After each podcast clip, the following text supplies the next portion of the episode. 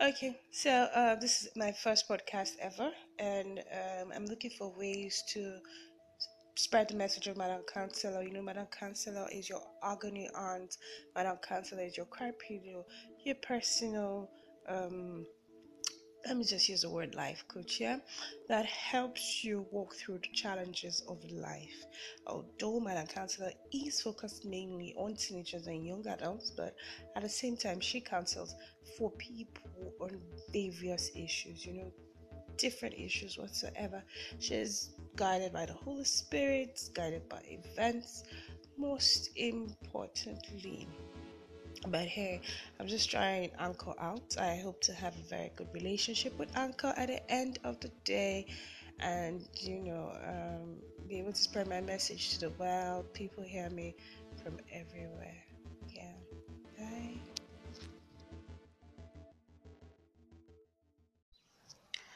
There's a story of a man named Jim Tropp who wore a different pair of socks and shoes to the nineteen twelve Olympics.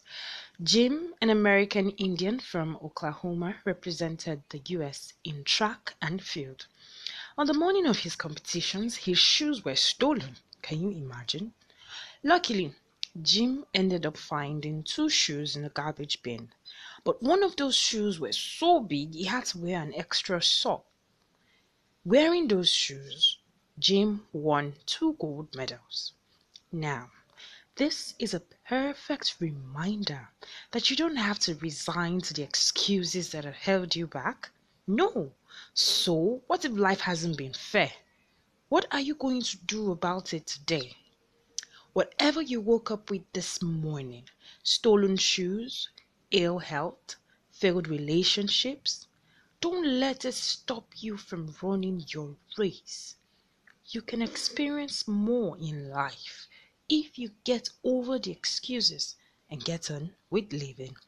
This is Madam Counselor saying, lights out, Ace. Yes, I am changing. After loving my parents, my siblings, my spouse, my friends, now I have started loving myself. Yes, I am changing. I just realized that I'm not an atlas. The world doesn't rest on my shoulders. Yes, I am changing. I've stopped pricing the goods of poor vegetables and fruits vendors by the roadside. After all, the little extra won't burn a hole in my pockets, but it might help the vendor save for school fees. Yes, I am changing. I've stopped telling the elderly that they've already narrated that story many times. After all, the story makes them walk down the memory lane and relive the past. Yes, I am changing. I have learned not to correct people even when I know they are wrong. After all, the onus of making everyone perfect is not on me. Peace is more precious than perfection. Yes, I am changing. I give compliments freely and generously.